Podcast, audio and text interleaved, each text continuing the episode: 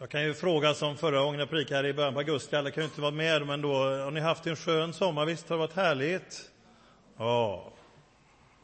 Vi har varit i Falkenberg vid huset och havet och så har jag badat och fiskat. Fiskat har vi gjort i Mullsjö, jag har gjort med mina söner och vi var ute några timmar och drog min äldste son åtta gäddor på två och en halv timme. Och jag fick inte någon. Nej. så var det. Men nästa gång var ute så drog jag en gädda och tog, tog de sönerna fina abborrar. och Härligt. Och så sa jag som jag sa förra gången att vi har målat på huset och gjort trädgårdsarbete och stenläggning och allt möjligt. Och i värmen ska man kanske inte göra när det är så varmt, men så har jag gjort. Och då har jag ätit mitt bröd i mitt anletes svett sa jag till en av mina grannar. Han tyckte det var väldigt fint och undrade vad det var för poet. Och jag sa att det är Gud. Jaha, sa han. det är ingen mindre än Gud som har formulerat det. Nej. Det är inga dåliga grejer. Förra fredagen var jag nere på Alberts torg och åt glass. Jag brukar göra det på fredagarna. Och så satt jag där på parkbänken med en av dem som, som precis som jag äter lunch då och då på RIA. Och så satt vi och samtalade om livet och sen när jag gick därifrån så sa han Hej då Ingemar, sa han till mig. Jag tyckte det var så starkt. Och när jag hade gått därifrån så hamnade jag rakt i en intern tv-spelning. Kan ni tänka er vad man får vara med om? Då var de ute från Mölndals kommun och skulle filma Mölndalsbor och intervjua för sådana här intern eh, eh, tv då för Mölndals kommun. Eventuellt skulle det vidgas, då skulle de höra av sig till mig. Men, men de var lyckliga, jag var första offret. Jag frågade vad de sysslar med och de sa att de skulle spela in. Kan du tänka dig vara med? Ja, visst, sa jag. de hade ingen aning. de hade ingen aning. Så frågade han vad som hade varit fint i sommaren och då sa jag det att det har varit fint att vara på nationaldagsfirande i Stadsparken. Och sen har jag varit på fars på Gunnebo, sa jag. Och sen har jag firat gudstjänst i Pingstkyrkan. Kan det bli bättre? Sa jag då. ja, så vet ni det vad som valsar runt i intern kommunledningen här nu. Kan det bli bättre? Min rubrik för dagens tema är faktiskt på engelska, för att det går inte att få till det på svenska, men jag ska försöka på svenska. Själva titeln, för det går egentligen inte riktigt att översätta, men temat för min predikan är Jesus business was with sinners. Jesus business was with sinners. Alltså Jesu angelägenhet, hans kännemärke, hans specialitet What business are you in, säger man i engelskan. Och det är inte bara affärsidén, utan vad är det som driver dig? Livsnerven, hjärtats angelägenhet. What is your business? What business are you in? Och Jesus kunde, Jesus kunde säga, my business is with sinners. It's none of your business, säger man på engelska ibland. Det här är inget som rör dig eller din angelägenhet. Men Jesus kunde säga, My business is with sinners. Och jag läser ifrån Lukas evangeliet kapitel 5 och vers 27. Lukas 5 och 27.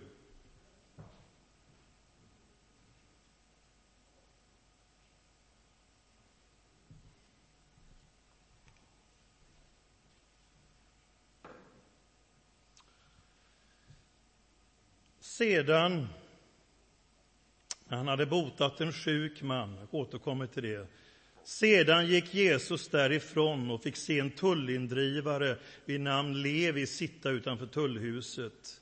Han sa till honom, följ mig, och Levi lämnade allt och steg upp och följde honom. Och Levi gav en fest för Jesus i sitt hus, och där var en mängd tullindrivare och andra som låg till bords med dem. Men fariseerna och särskilt de skriftlärda bland dem blev förargade och sa till hans lärjungar, hur kan ni äta och dricka tillsammans med tullindrivare och syndare? Det blir Jesus som svarar. Han tar lärjungarna i försvar och säger det är inte de friska som behöver läkare, utan de sjuka. Jag har inte kommit för att kalla rättfärdiga till omvändelse, utan syndare. Herre, jag tackar dig för ditt livgivande ord. Tack att du vill tala till oss här och nu. Amen. Det blir lite axplock här, den här kontexten, sammanhanget eh, från det som har skett. Jesus har gett sin programförklaring i Nasaret, sin hemstad. Man är så spända på vad han ska säga och göra. Man har hört så mycket och han kommer dit. Och så får han läsa skriftens ord, precis som man gjorde på den tiden. Vem som helst kunde få läsa och få lägga ut texten. Ibland har man tänkt att det var som i kyrkoåret, att det var den texten som var för den dagen, men det finns inga sådana belägg att man läste Bibeln på det sättet. Utan det står att Jesus, han fann det ställe, han sökte upp stället i Jesaja. Herrens ande är över mig, han har smort mig att frambära ett glädjebud till de fattiga. Han har sänt mig att förkunna befrielse för de fångna, syn för de blinda, ge de förtryckta frihet och förkunna året som Herren har valt. Eller den gamla, ett nådens år från Herren. Eller också ett välkommet år från Herren. Och så säger Jesus det märkliga, idag, idag har detta skriftens ord gått i uppfyllelse framför era ögon. Inte någon gång långt bort igenom, utan idag, här och nu kommer den frälsande kraften, budskapet om nåden, befrielse från syndens bundenhet, gemenskap med Gud och friheten. Jesus kom inte för att starta en ny religion utan för att befria människan till ett sant mänskligt liv. Och de häpnar, de förundrar. Guds rike är nära, förkunnade Jesus. Återigen på engelskan ännu bättre. The kingdom of God is at hand. Den är så nära så vi, kan, vi får tag i det och vi ser det gestaltat i Jesus Kristus. De häpnar och så, ja, så blir det lite samtal. Och, kan du inte göra lite under nu som du gjort lite här var? Visa nu vad du kan. Men istället så tar Jesus två exempel från Gamla testamentet och de blir helt vansinniga och vill lyncha honom. Och man vill kasta ut honom från berget man för honom med för att störta ner honom. Och han skulle hamna precis i den position som var den tredje frestelsen från djävulen strax innan. Kasta dig ner från berget så ska änglarna fånga upp dig. Men Jesus låter dem inte göra det, utan han går rakt igenom dem, står det. Hela mobben, och det var väl ett underverk i sig. Men det var inte det undret de hade velat se, de ville se lite annat spektakulärt. Men varför blev de så upprörda? Jo, Jesus tar två exempel från Gamla testamentet om en fenikisk änka som Gud hjälper och en arameisk härhövitsman, Syrien Naman, som var leprasjuk, som var en, en officer i fiendearmén. Och så säger Jesus, de två hjälpte Gud. Och vad vill han säga? Jo, att evangelium är för alla människor, inte bara judarna. Men judarna blir rasande, för Gud är ju judarnas Gud. Nu har måttet rågat. Men Jesus säger evangelium är för alla. Och sen går han ut och kommer i en stad och det står inte, ja, han är i en stad och där finns det en leprasjuk. De fick ju inte komma in i staden, så antingen är det i utkanten eller i närheten. De fick ju ständigt gå och ropa oren. De var utstötta. Och så säger den leprasjuka, när han ser Jesus, vill du så kan du göra mig ren, göra mig hel. Och Jesus säger, jag vill bli ren. Bara rakt av jag vill. Och så säger Lukas, det står att han sträcker ut sin hand och rör vid den leprasjuke. Och det var säkert inte någon som hade rört vid honom på åratal som inte var leprasjuk. För man fick inte röra dem, då blev man rituellt orena. Men Jesus han sträcker ut sin hand och rör vid denne utstötte och säger jag vill bli ren, bli hel. Och sedan botar han den här lame mannen, ni vet man hissar ner från taket som vi kan från söndagsskolan, tror jag alla de här berättelserna om en man som var lam och man hissar ner den genom taket. Det var så mycket folk och Jesus tar hand om det primära allra först, nämligen relationen med Gud. Han förlåter mannen hans synder. Det var inte därför han var sjuk, men det var det primära. Och sen säger han bara för att ni ska veta att jag har makt att förlåta synder. Det finns en nådens instans och den finns bara hos Jesus. Så säger han till den lame, stå upp och ta din säng och gå. Och sen är man så irriterad på Jesus att han alltid gjorde under på sabbaten. Det var lite intressant. Men det kommer jag tillbaka till om, eh, eh, vad blir det, hur många veckor blir det? En, två veckor blir det, ja. Om två veckor kommer jag tillbaka med varför Jesus alltid höll på att göra under på sabbaten. Ja, det kommer vi igen på. Men, men han, eh, han botar denne man Och sedan så kallar han lärjungar. Tittar du lite längre fram i Lukas, där början på kapitel 6, så kallar han tolv stycken. Eh, och vi vet ju att ja, det är som en det blir en bild av det sanna gudsfolket. I Gamla testamentet så ser vi bilden av Gud som eh, kallar de här tolv stammarna för att föra dem till det förlovade landet. Nu kallar Jesus tolv lärjungar, det var ju ingen slump, utan det var ju en bild av Gamla testamentet, hur Gud för tolv stammar till det förlovade landet. Och nu kallar Jesus tolv, för att tala om att det här blir det sanna gudsfolket. Och kan ni tänka att det är hela den administrativa enheten? Skulle vi våga satsa på det? Nu ska vi satsa ett världsvitt företag. Det hade de ju ingen aning om att det skulle bli. Men de här tolv, med alla sina olika temperament och idéer och tjafs om vem som var störst och knappt fatta hälften vad Jesus sa. Det var hela den administrativa enheten, det var ju lite andra folk med också, men de som var kärntruppen. Och inte så många av de här tolv sticker ut. Några är ju lite, höjer sig kanske så över mängden, men de flesta lämnar faktiskt väldigt lite spår i kyrkohistorien. Det är lite grann, men det är inte mycket. Jag tror det är helt medvetet. För det finns alltid några som sticker ut så, men det Jesus gör som hans grundidé, om man säger så, det är helt vanliga människor som du och som jag. Det är det som Gud använder. Och så kallar han Simon och Johannes och Jakob, de som var fiskare. Han går till dem här strax innan, vi kommer snart till texten. Men han kallar dem, han, han följer med dem ut i båten. Och de säger, han säger lägg ut på djupet. Och Petrus säger lite, ja snälla Jesus, vi har hållit på hela natten. Vi har inte fått en firre. Måste vi hålla på med detta nu också? Nej, han säger, jag gör det för att du har sagt det. Jag ska lägga ut på djupet.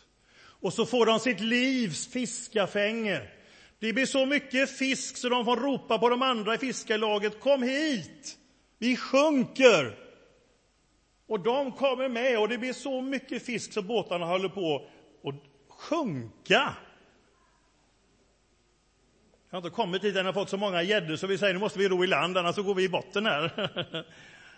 Även om min son har dratt fantastiskt mycket gäddor förra året. Eh, det kan ni få höra sen om ni vill hur många han drog förra året. Det kan jag inte tro är sant. Men det är faktiskt, han har drog hur många som helst. Men inte ändå att, att båten sjönk. Och vad gör de? De lämnar sitt livs fångst för att följa livet självt. De stod upp och följde honom, står det. Lämnar hela sitt livs fångst för att följa honom som är livet självt. Och så kommer Jesus gående och ser tullindrivaren Levi, eller Matteus som han heter också, som blir författaren till Matteusevangeliet. Denna förrädare, denna hantlangare åt romerska ockupationsmakten. De som hade rykte om sig att skaffa egna ekonomiska fördelar och fiffla med tull och skatt och grejer. Det var en kategori som inte gillades alls. Och så ser Jesus Levi. Och han säger så här, följ mig. Och han lämnar allt och steg upp och följde honom. Han var säkert den rikaste av apostlarna. Han hade det bäst finansiellt. Lärjungarna kunde gå tillbaka till sitt fiske, de som var fiskare, och de gjorde ju det också när Jesus hade dött. Och nu tyckte de nu var ju allt kört, vi går och fiskar. De hade en liten säkerhet. Men eh, Matteus, eller Levi, den dagen han steg ut och bara sa nu lämnar jag kontoret och går. Ja. Han lämnade kontoret och gick. Tror ni han fick komma tillbaka sen efter några år om han kände att det gick ju inte det här? Det var ju helt kört. Hans efterföljelse var verkligen that, that's it, alltså. Det var ingen väg tillbaka. Och sen så tyckte han tydligen att det var så roligt att få säga av sig all den här inkomstbringande källan och välfärden, eller hur man ska tolka det. Han tyckte det blev så, han blev så inspirerad och glad så han ställer till med en fest. Ett gästabud, står det i skriften för sina vänner. Ja, Lukas är så skön. Det var en mängd tullindrivare och andra, står det. Det är väl en härlig formulering? Ja? Det var en mängd tullindrivare och andra. Det var löst folk. Det var ingen som ville äta med tullindrivarna utan tullindrivarna själva och de som hade så att säga ett tvivelaktigt leverne utifrån de religiösa ledarnas, fariseernas glasögon. Och Lukas kallar dem kort och gott för andra. Ja. Lite längre fram så säger han i Lukas 15 att allt vad tullindrivare och syndare hette kom till Jesus. På göteborgska säger vi kreti och pleti. Det var hela köret, hela rasket. Och han ställer till en fest för dem. Lärjungarna är där. Och hela det här gänget är där. Och sen några som kanske då inte var bjudna, men som var där, ja, de som var minsann där för att kolla om de gjorde någonting fel som vi kan hacka på. De fanns alltid med också.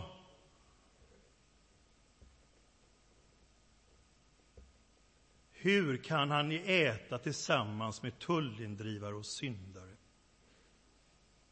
Syndarna, precis som tullindrivarna, det var de som hade brutit mot lagen. De var utestängda ur judarnas religiösa och nationella liv. Hur kan ni äta med dem?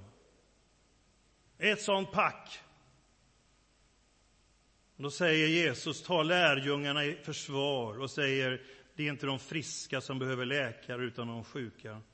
Jag har inte kommit för att kalla rättfärdiga till omvändelse, utan syndare. Det vore ju löjligt om man gick till läkaren och han gömde sig. Vad känner jag för det?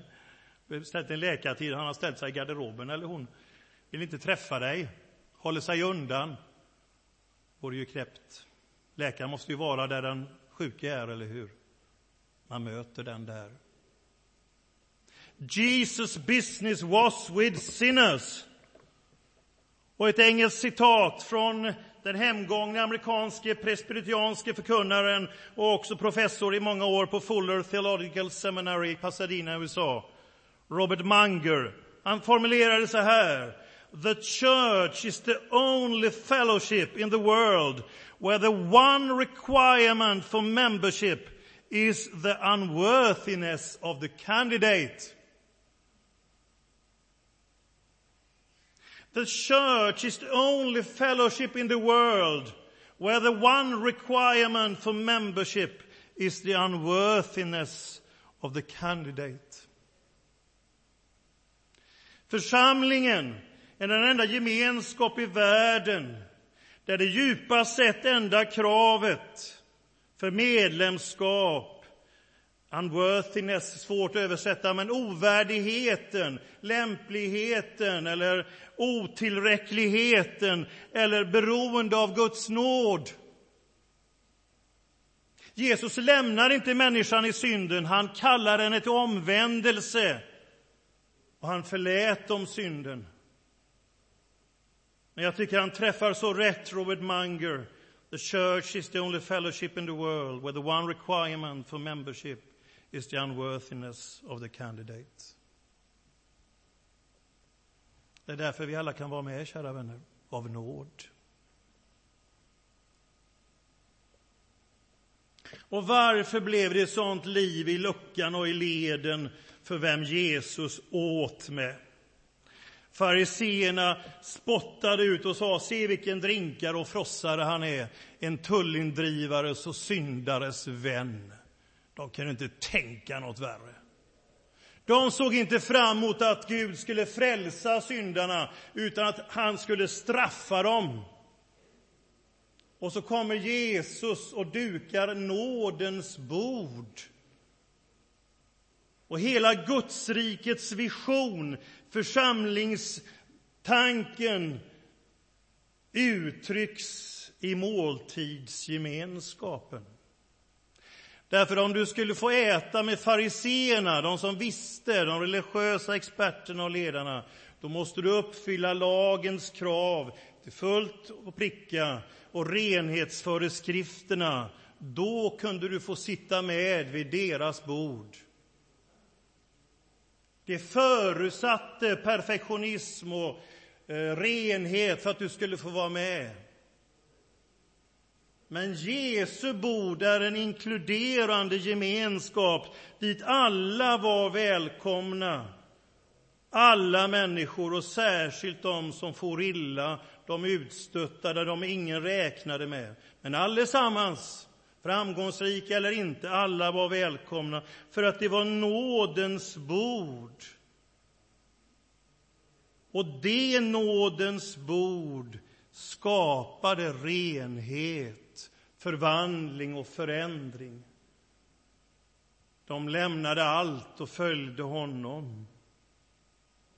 Jesu bord var en öppen famn, inte någon mur som höll människor borta, utan han dukade nådens bord. Och han kunde säga att de prostituerade, syndarna och tullindrivarna, de kommer gå in i Guds rike före er, sa han till de religiösa ledarna.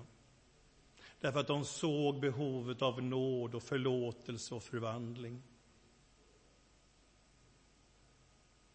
Finns det rum vid Jesu bord för dig och mig?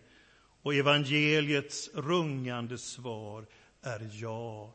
Det finns en plats som väntar på dig. Och Göte Strandsjö har formulerat så mästerligt som när ett barn kommer hem om kvällen och möts av en vänlig famn. Så var det för mig att komma till Gud. Jag kände att där hörde jag hemma. Där fanns en plats som väntade på mig, en plats i Guds stora rum. Och jag kände, där hör jag hemma. Jag får vara ett barn till Gud. Amen.